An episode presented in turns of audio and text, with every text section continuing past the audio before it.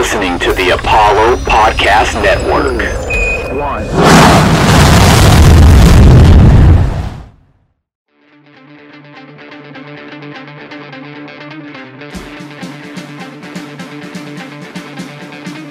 This kid's got ridiculous power. The rookie strikes again. Welcome to the show.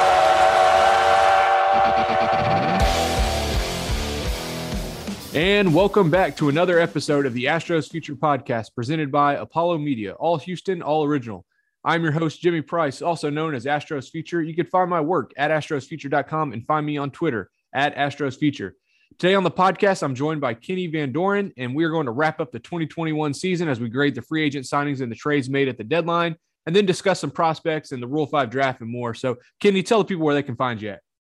Uh, they can find me on Twitter at the Vandalorian. Uh, it's like the Mandalorian from Star Wars, but with a V. Uh, or you can just search my name, Kenny Van Doren, V A N D O R E N.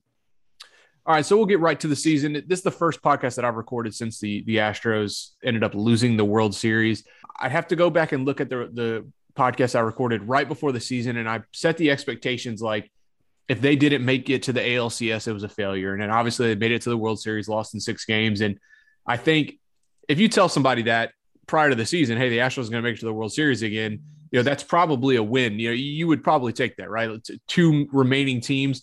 Uh, but when it happens, it kind of hits you in the face, and you're like, man, you know, the Astros are close to winning another World Series, and ultimately they fell short again. But Kenny, what's your thoughts on the season? Yeah, I think I think it's a win in terms of just going to the World Series. You know, I think this team from the beginning of the season, no one believed in the Astros. You know, they still like everything from the cheating scandal is still, you know, circling the name of the Astros. You know, there's four guys left from 2017, and they think this team isn't good enough to, you know, even win the West. And they, you know, they blew out the American League West and Mm-hmm. they got to the World Series, fell two games short. You know, they lost to the better team. You know, in the end, you know, momentum exists in baseball, and the Braves had all the momentum on their side. They were just hot at the right time, and it's you know that's what happens. Yeah, and I think that's what it, it's what it takes. It takes getting hot. You know, we saw that the, the ALDS. Obviously, the Astros played really well against the White Sox, ran through that quick. Get to the ALCS, and they end up finding themselves down two games to one uh, in Boston. And you saw what happened. Yordan Alvarez got hot, and basically, I mean, there was other con- uh, contributions, but basically carried us through those final three games, carried us to the World Series. Unfortunately, in the World Series, we didn't have anybody get hot. There wasn't somebody who went on a tear like Springer did in 2017, and you know, it's kind of it's kind of one of the things that you need to to win a World Series. Obviously, the bullpen was pretty solid. The starting for pitching was was was wasn't great, but it was. I mean, it's tough. You know, that's Garcia clearly way more innings than he's ever pitched in his career is what he what he did in, in 2021, and still had some solid starts down the stretch as well. Um, so a lot of postseason experience for the young arms, but ultimately, yeah, we didn't have that guy get hot that could kind of carry the carry the team, carry the offense through those final few games like we saw in uh, 17. Yeah, definitely. Um, you well, you look at this team, the rotation is so depleted. You know, there's no Zack Greinke or there's no starting Zack Greinke anymore. Verlander's not there. You lost Lance McCullers after the ALDS. And these young guys really stepped up. I think it showed a lot of maturity from a guy like Luis Garcia, somebody who was eyed by Baseball America to be a closer one day. And this guy's starting World Series games back to back years. You know, he stepped up in 2020 and took a start in the uh, AL um, CS and then he starts two games in the World Series the next year. You know, he's a guy that's on a pitch count every single game, like less than 80. And he's, you know, he still went out there and, you know, he performed well. He, you know, he shakes off bad starts. It's one of like the best things about Luis Garcia. You see him in the press conference and he's just like, you know, I'm going to go out there and do my best the next game.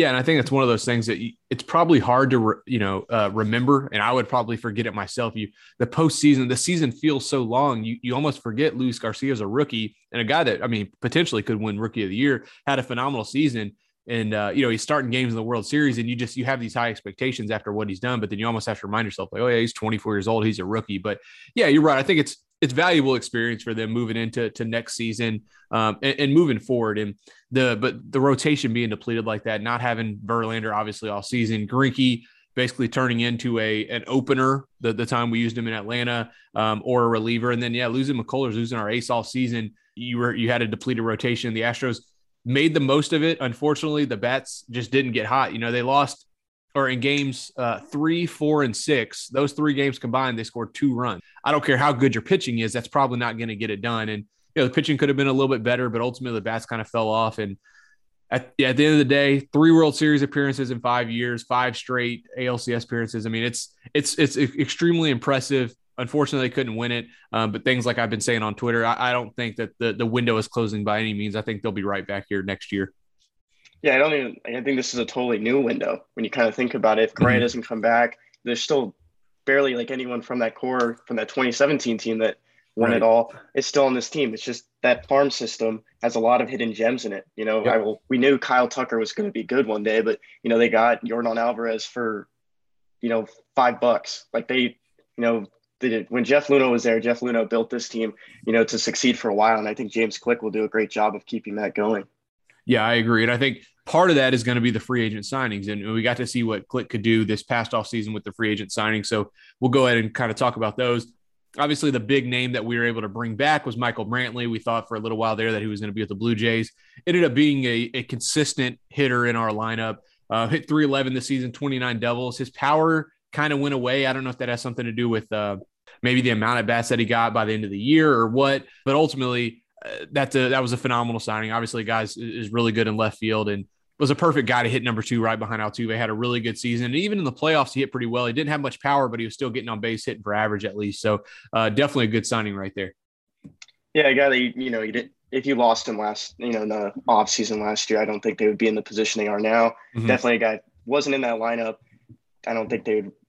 I think they'd be a wild card team. I think you know Michael Brantley, a guy who only hit um, eight home runs this season. Like like you said, the power's not there. There really wasn't really any power that much in his career when he was with Cleveland as well. But you know, Uncle Mike's still there. You know, he's he hit to a 799 OPS, which you know is one of the lower ones in his career. But he's still an All Star this year. Um, you know, bringing him back even after those you know his injuries in 2020 and where he had to DH a lot. When you DH, you know that brought in Kyle Tucker. That made Kyle Tucker who he is, and you know kind of got him those reps in that 2020 you know 60, 60 game sample. Yeah, definitely. So it, really good to have him back. Obviously, we'll have him back for another year. Another signing that turned out to be a pretty good one, Ryan Stanek. We we saw what he was able to do. He started out the season on fire, had like a little little bit of a rough stretch, but really finished the season strong, and he was really good in the playoffs. Second half of the season, he had just a 2.70 ERA, and a lot, you know he he kept the hits down. I think they uh, hit like 183 off of him in the second half of the season. Then, like I said, we saw what he did in the postseason.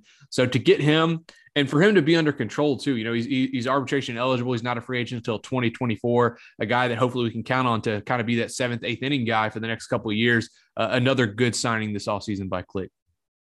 Yeah, I think you know, Click went after a guy that used to be a Ray. You know, he was with the Rays for like three years, and you know, I think Stanek is probably his best signing yet. Mm-hmm. Um, I really think like you signed Stanek for 1.1 million, something in that range, and you know now he's under team control, and he had the most innings or most appearances for an Astro in postseason history. He had a 3.42 ERA.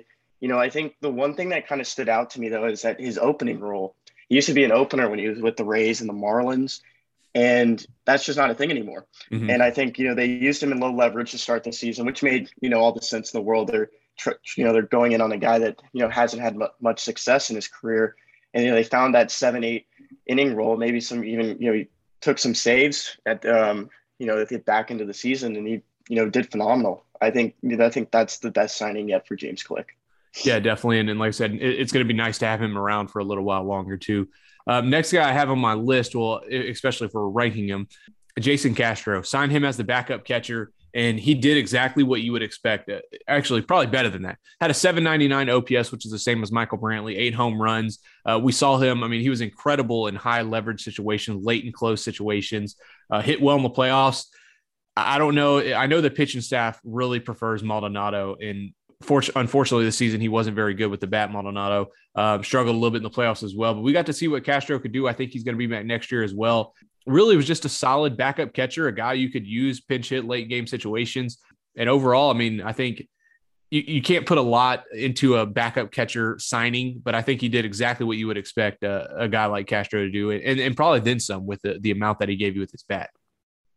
Yeah, I don't know about you. When, when he was first signed, I thought it would be like a more of a platoon between him and Maldonado. Yeah. Mm-hmm. I think it kind of it kind of fell short in when there was a right-handed pitcher uh, you know, starting against the Astros. You'd expect Castro to start, right. but you know, in that same way, Zack Greinke might have been starting that day. So it's not, it, you know, the platoon didn't really fall the way that everyone expected it. You know, they had 799 OPS, 118 OPS plus, and only 66 games. You know, you'd want to see more starts from Castro. I think he really showed out in the postseason as well before he, uh, you know, was removed for COVID protocol, but removed from the roster with mm-hmm. uh, due to COVID protocol. But you know, th- this guy, this with Houston, you know, legend coming up. Everyone was so like hyped about it, and it just, mm-hmm. you know, it didn't really, you know, fall his way. And he came back, and that hit he had it in Boston uh, late in the yep. ALCS was just, you know, that was the biggest hit of his career.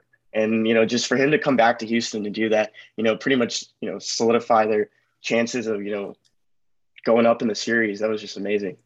Yeah, for sure. Definitely a good signing. So now we'll get to the two that are probably going to be a little more interesting. Well, one for sure was was not good. Pedro Baez. He ended up going up and down, struggling with the injuries, and we only got to see a little bit of him. His, his velocity wasn't there. So we won't really talk about him much. The next guy is a guy we're, we're definitely going to talk about, Jake Odorizzi. I had high expectations for him when the Astros signed him. I thought, you know, come getting with Brent Strom and what he was able to do two years ago, and uh, I think it was in Minnesota. I thought he was going to come in and kind of solidify that maybe number three, number four spot.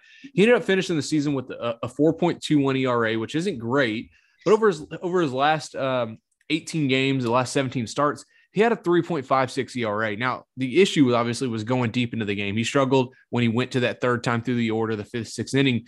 But from June 15th, about middle of the season, on to the end of the year, he had a 3.56 ERA, and that's not that's not bad at all, especially a guy that might be your fourth or fifth starter. I think it was just it was struggle it was frustrating to watch it because he he struggled going late into games, and then obviously we saw the the issue where he kind of took uh, offense to being pulled early like that. But when you kind of look at the numbers overall, if he was your number four or five starter and you put up those numbers for the second half of the season, you would probably take that. Yeah, I would. Um, I feel like it was a little shocking that he didn't make the ALDS uh, roster. And if you look more into it, you mm-hmm. know, he's not as good against right-handers, and the White Sox were a very dominant right-handed lineup, and he wasn't right. very good against the White Sox when he was in the AL Central, you know, two years ago.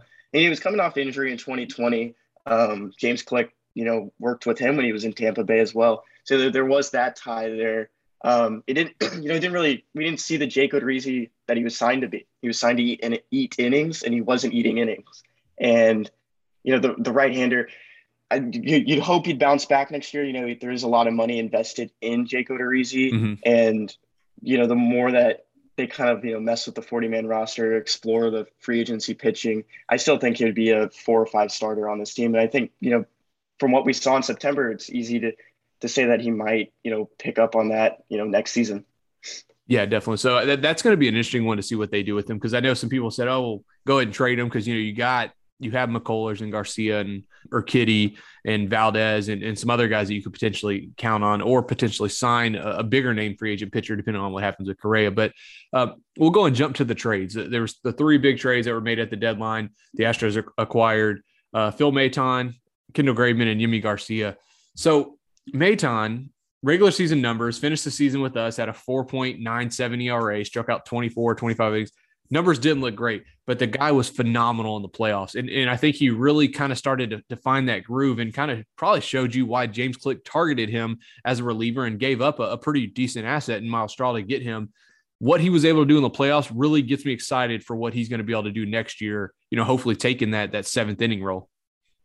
Yeah, there was a there's a few things that you know the Astros did once they got Maton, Graveman, and Garcia. They changed their pitching styles and the way that what pitches they were throwing. And you know, you could look at their splits from when they came over from the you know the respective teams, mm-hmm. and their ERAs like were pummeled. Like the you know these guys' numbers did not look great. And you know, going into the postseason, you know, Yimi Garcia, you know, wasn't the best in the AL DS, but the three of them did you know great. I think mm-hmm. the bullpen really bounced back. The bullpen was the Achilles heel, you know, at the beginning of the season and you know until the trade deadline and once they got into the postseason it was like the best you know it was the yep. best bullpen they've had in a long time you know Maton's nickname is spin rate and that's mm-hmm. like one of his big things is those peripherals you know if you look at his advanced metrics the guy is phenomenal you know you can look past his ERA sometimes you know Phil Maton has the stuff and you know Brent Strom's on you know he's on his way out you know, there's the two other pitching coaches that were under him, you know, they can keep Maton going. And yeah, that, you know, in the World Series, if the Astros, you know, had won it, they probably needed some offensive, you know, firepower in those last mm-hmm. two games to really push them over. But I think Maton was probably the World Series MVP for the Astros. Yeah, he had a, a really good chance. Phenomenal postseason for him. Really good to see that. Um, and then Graveman also had a really good postseason. We saw him struggle a little bit with the Astros. It seemed like more of a command thing, kind of walked more guys than he was doing uh, in Seattle. But he he was really good in the playoffs. And like you mentioned, the bullpen was something we were concerned about, you know, going into the playoffs. Really, that that that was you know the the one issue that you're like, okay, well, the starters can be solid, you know, we'll, we might be all right. And then the bullpen ended up being phenomenal, and it was really the starters that struggled. Um, but the Astros are going to have an interesting uh, decision with Graveman and Garcia because they we were able to see a little bit what they could do. Obviously, Garcia's numbers weren't as good, but you know he was able. You were able to see the stuff that he has, and same thing with Graveman. And now they're both free agents, so Maton's still going to be around a while. Don't forget that we also did pick up Yainer Diaz, who we'll talk about in the the minor league segment uh, in the next segment. But I'm interested to see if the Astros decide to try to keep somebody like Graveman around. Personally, I think he would be a great guy to keep around and, and bring back as a as maybe that seventh, eighth inning guy to, to be right there with Stanek. And then Garcia, depending on what he would want, the Astros obviously saw something in him that they liked, and we got to see him uh, have some success as well, uh, though limited. So it'll be interesting to see. But what's your take on that? What do you think the Astros should do with those two relievers? Uh, you know, Graveman's, you know, going to be like one of the most uh, for when you look at relievers. Relievers can bounce around everywhere. Um, mm-hmm. You look at Mark Melancon, a guy who's had a very long career. He's been with like right. you know ten teams. But you know, look at Graveman. He's going to be you know sought out by a lot of teams, and there's no reason to extend a qualifying offer. You know, you're sure. not going to get anything if you um, extend him one and he declines it. But he's I don't even think he's worth worth the 18.4 million. And you know, if the Astros are really looking to keep him around, you know, it's going to cost a little bit. Um, I think he's going to get paid.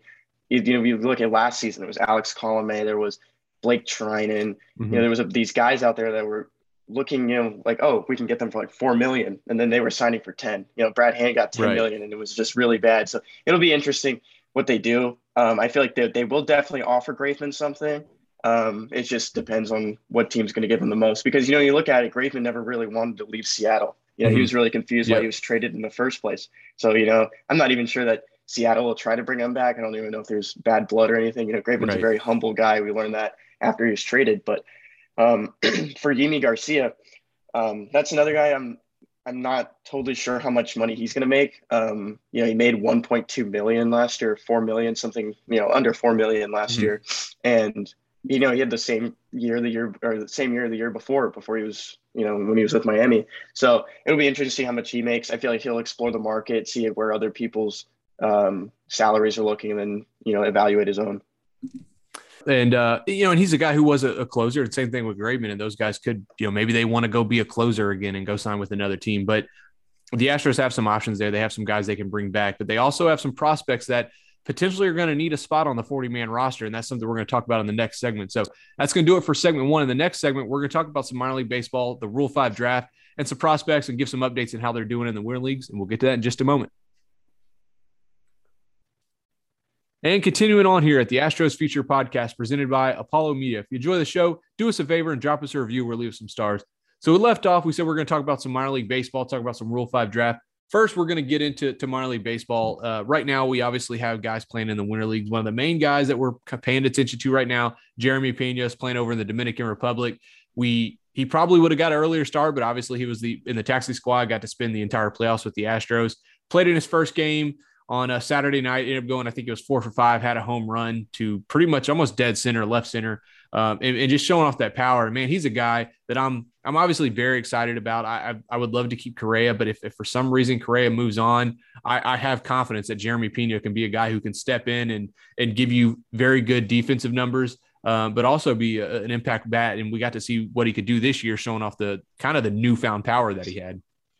Yeah, definitely a guy that you know came off wrist injury. You know, he broke his wrist and early in the year. He only got 30 games in uh, AAA this season, and he um, that's pretty much why he's playing in the Dominican, you know, Winter League. He needs more at bats, and he played 30 games last year in uh, the Dominican Winter League as well. He hit 306, 349, 430. Um, and comparing that to his AAA numbers, he had 287, 346, 598 slug. Um, you know, this guy found some power mm-hmm. um, in between the Dominican Winter League and you know his injury, and then back into AAA. It's 16 extra base hits. He only had seven when he was in the Dominican Winter League last year. Um, you know, we, like you said, he went four for five. He had a home run. There's some some stroke of power he found in the last year. Yeah, and that's and that's going to be big, obviously, to, to replicate that uh, that offensive production. Uh, we know he's a phenomenal defender. That's one of the reasons he got drafted so high. But we've seen that progression with the bat and, and, showing off those power numbers. I think some people maybe coming into the year thought he was maybe a 15 home run guy, but I think it's you could easily project him for 20, 25 home runs, if not more, the way he's the way he's showing off with the bat. But he's not the only guy that's had a good a good showing so far in, in the winter. Uh, Korey Lee playing over in the Arizona Fall League. Um, right now, I think he's hitting like 268. It's it's he's he's only played 11 games and he was hitting like 344 like two games ago. Had a couple bad games, but Jim Callis put out something recently talk about him showing off with the bat and the glove over in the Arizona Fall League and being one of the top catching prospects in baseball. Just 22 years old. A guy who put up a really good season for uh, this year. It was was on fire in Double A when he first got there. Struggled a little bit the the towards the end there and then end up getting some time with AAA in the, the final 10 game stretch. But another guy that I think Astros fans could be very excited about for the future. We have Maldonado, we have Castro, but I think Korey Lee is going to get an opportunity at some point in 2022 to kind of show what he can do and maybe maybe take over that backup role and then potentially be the starter, you know, maybe come 2023. Yeah, you know, by 2023, Maldonado and Castro off the books. It'll really be interesting how that whole you know catching room shakes out mm-hmm. by 2023. You have Papierski, Manea, Diaz coming up. Um, I don't think CJ Stubbs is really a factor at the moment, but you know it would be interesting. I actually want to know your take on that. How what do you think the catching room would look like by then? Yeah, and then that's that's man. So I'm doing my position review, which will which will post tomorrow, the same time we post this podcast. And the catching position is the first one I'm doing, and the depth that the Astros have created there with with uh, Korey Lee, with the trade to get Luke Berryhill this past off season, obviously had a phenomenal year. Uh, the trade getting Yainer Diaz, you got a guy like Michael Papierski, who is uh, the pitchers have raved about him being a great defensive catcher. We see how much the Astros obviously value the defense in Maldonado you got Scott Manea down in double A, a couple guys we're going to talk about, but the depth is phenomenal. And so it's hard to say where the Astros are going to be in two years. Obviously, Korey Lee's the top guy. Uh, but Berryhill was solid uh, defensively as well, and, and, he put up some really good uh, offensive numbers. So it's going to be a big year for him in, in 2022 to see what he can do at Double A and Triple A, and then we'll see with Diaz too. But I think for sure Lee's the guy that you know could could be the starter by 2023. But I think the Astros have enough options in house to have a starter and a backup and not have to go out on the free agent market. Now, it depends on if they want to bring a veteran in like they have for the last however many years. We've always had that veteran catcher. But if, if the guys like Lee and Diaz and Berryhill can kind of learn from Maldonado, I think the Astros are going to be set at the catcher position. And that'll be the first time since you mentioned that Jason Castro was our, our top prospect coming up, you know, way back in 2009 or 2010, whatever it was. He'll be the, you know, that'll be the first top prospect young catcher we've had on the roster in, in quite a while yeah, you know, you look at Lee's arm, you know, he was gunning people out in the Arizona mm-hmm. Fall League. And just all around, he's you know he's showing he's flashing the defense, flashing the offense. You know, in 2019 when Luhnow drafted him, you know, there were so many people like speculating, why are you taking Lee this early? Why is yep. he going in the first round? And now he's really showing out. Like you said, you know, earlier in the year, Callis didn't really wasn't really all about Korey Lee, and now he is. Right. So there's something there with Korey Lee. You know, he was a guy that was on. He was had a minor leg injury in Double A this year before he was promoted to Triple A. And you know, this time the Arizona Fall League is really paying off for him. Yeah, definitely. And it's gonna be I'm gonna it's gonna be fun to watch him next year. Watch him in spring training, learning from Maldonado. When I talked to him uh, earlier in the season, it was actually about a month and a half ago. I went down to, to Sugarland and spoke with him, and he mentioned just trying to learn how to manage a pitching staff like Maldonado. He did that in you know in spring training and stuff, and he he took away a lot from that, and that's how he wants to do it. So it's going to be big for him this spring training and see what he can do in AAA. But speaking of AAA, we'll, we'll kind of move to the pitching side. A couple guys that I know you are very high on, I'm very high on, and the Astros are going to have an interesting decision when it comes to the Rule, Rule Five draft. So we'll kind of get into that real quick one of the names that they're going to have to make a decision on is Jonathan Bermudez, and a guy that had a phenomenal season. He was the pitcher of the year in the Astros minor league system, left-hander. With the Astros needing potentially left-handed help, you know they got Brooks Raley, who I believe is going to be around for a little while longer. He's arbitration eligible. Got Blake Taylor, got Kent Emanuel probably coming back from injury. But the numbers that Bermudez put up, if the Astros don't put him on the on the 40 man and don't protect him, someone's probably going to snag him. He's a guy who could easily hang on on the back end of a roster as a lefty. So hopefully they'll add him. But yeah, I, I'm really excited to see what he can do next year for the Astros. Yeah, you look at the left-handed options currently there. Blake Taylor, you know, he's phenomenal in 2020. He had a sub three ERA. He was looking like a really promising pitcher. They got him from New York for uh, Jake Marisnick that that offseason. And you look at Kent Emanuel, a guy who in his first career game went 8.2 innings, um, came in for Jake Odorizzi after he got injured. Um, so it just, it's just interesting because you know you want Jonathan Bermudez on that 40 man roster somehow this uh this spring. There's going to be a lot of shuffling. I feel like a lot of guys are going to get you know either dealt or Yep. outrighted to the minor leagues. So you, you need Bermudez on there. There's no reason to leave him Rule Five, el- el- you know, eligible. Yeah, and, and there's a couple other pitchers that we're going to talk about that the Astros are going to have to make a decision on. JP France, a guy who pitched in Double A, Triple A this year, had some phenomenal strikeout numbers.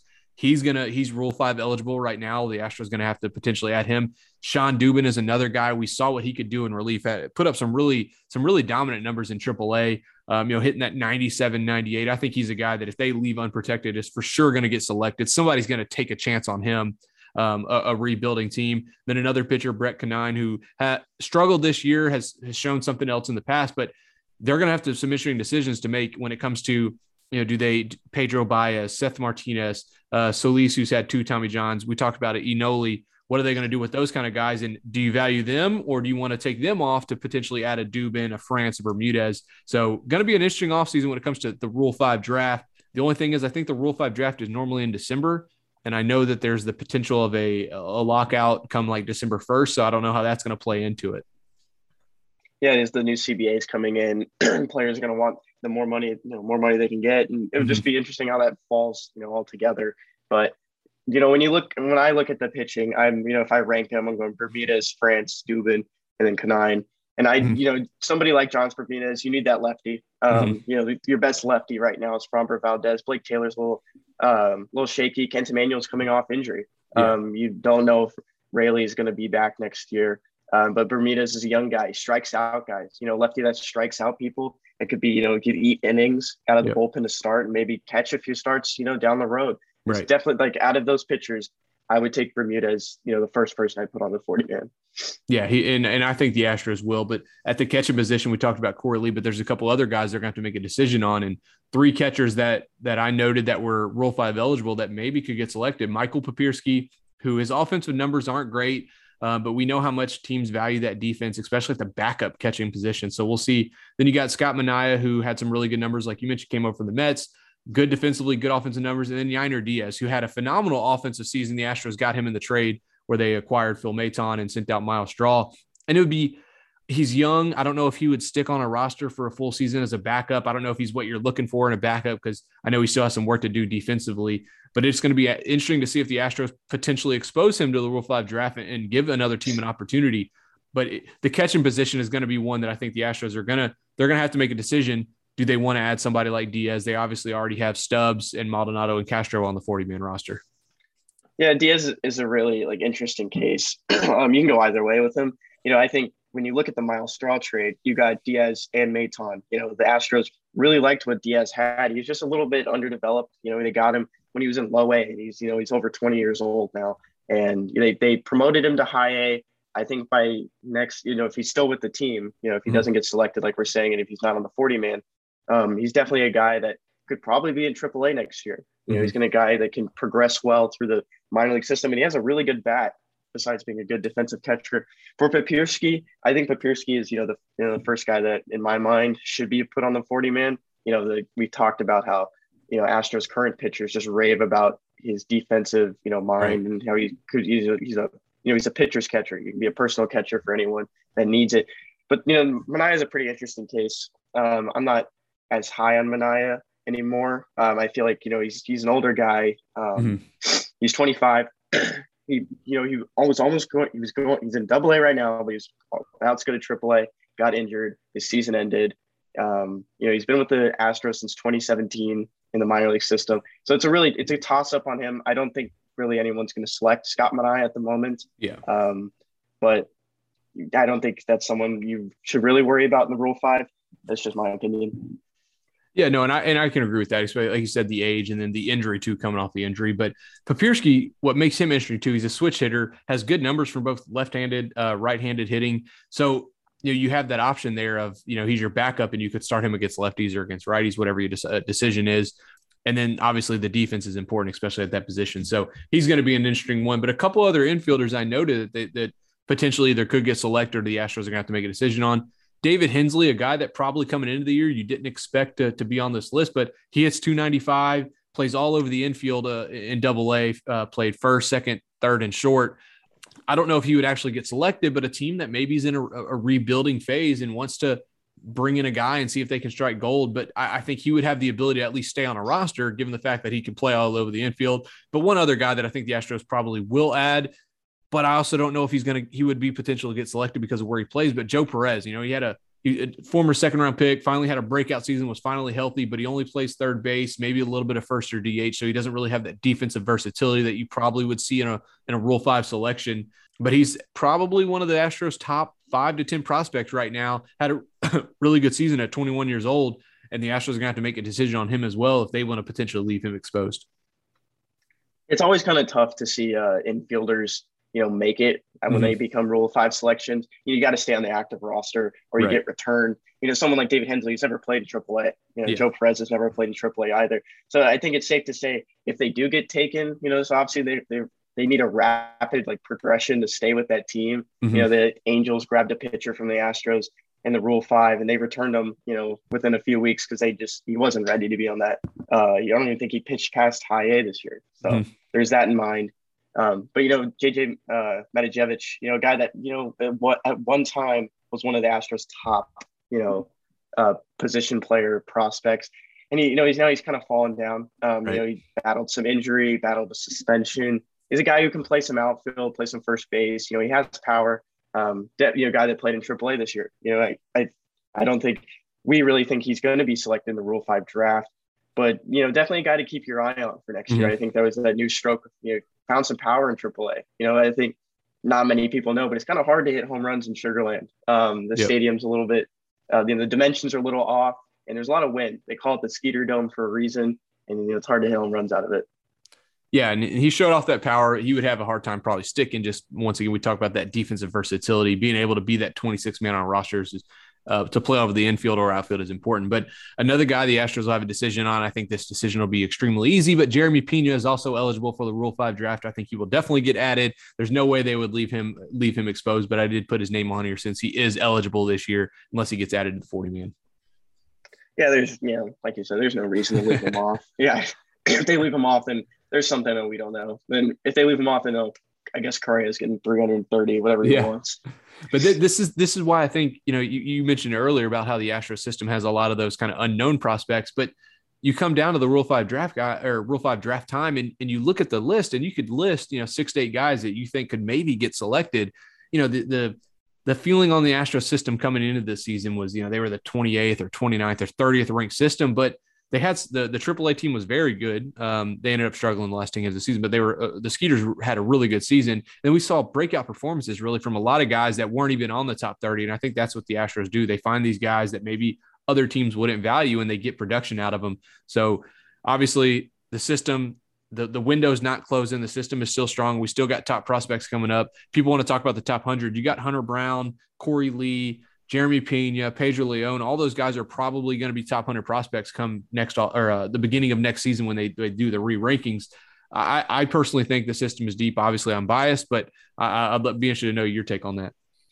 Yeah, I think you know you talk about the Skeeters. You know they were AAA West East champions. You know this team was pretty good in AAA. I know like you you can sometimes have the best AAA team and you still have one of the worst sure. ranked, you know, systems. And I think in that when you take into account of how they rank, you know, minor league systems, you know, age is a factor. You know, yep. JP France, Jonathan Bermudez, you know, they're they're in their mid twenties. You know, right. guys that are they're they're they could be you know MLB ready on some other teams, teams that are rebuilding, mm-hmm. and that's that's something like you know we talked about. You know, if a rebuilding team sees these pitchers, they're right. going to snatch them. You know, they're going to snatch a guy that they can put in their rotation next year.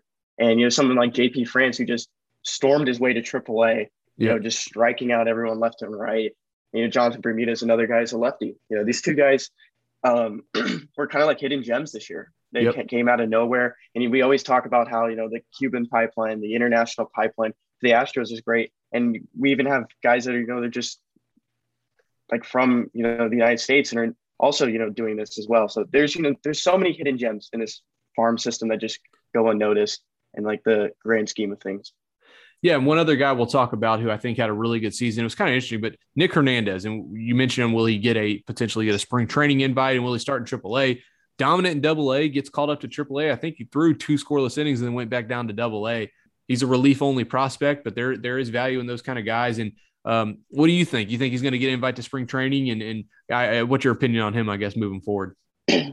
I you know it's kind of hard because like when you see guys that get invited get invited to um, to spring training, you know, as minor league pitchers, it's usually because they're young guys that need the reps or they're um, guys that are on the brink of making their major league debut. I don't think Nick Hernandez is necessarily on the brink of making his major league debut. He's a guy that was, you know, phenomenal in double A this year.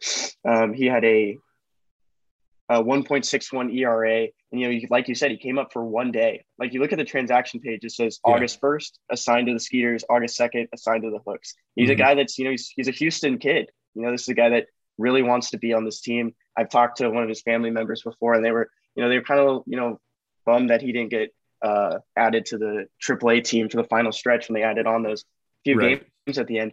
But Nick Hernandez is a guy that's going to be in AAA this year. I think he should start in AAA. He's going to be at AAA at some point. I'm not totally sure he's going to get a um, spring training uh, invite, but if he yeah. does, that's like his best opportunity to you know get his name out there because he's 26 years old. You know, he's right. drafted in 2016. This is you know it's make or break this year for sure. All right, that's going to do it for today's episode. So if you haven't already done so, please be sure to subscribe to the podcast on iTunes, Spotify, wherever you listen to your podcast. As always, thank you so much for listening, and we look forward to having you back for our next episode of the Astros Future Podcast covering your Astros in the minor league system.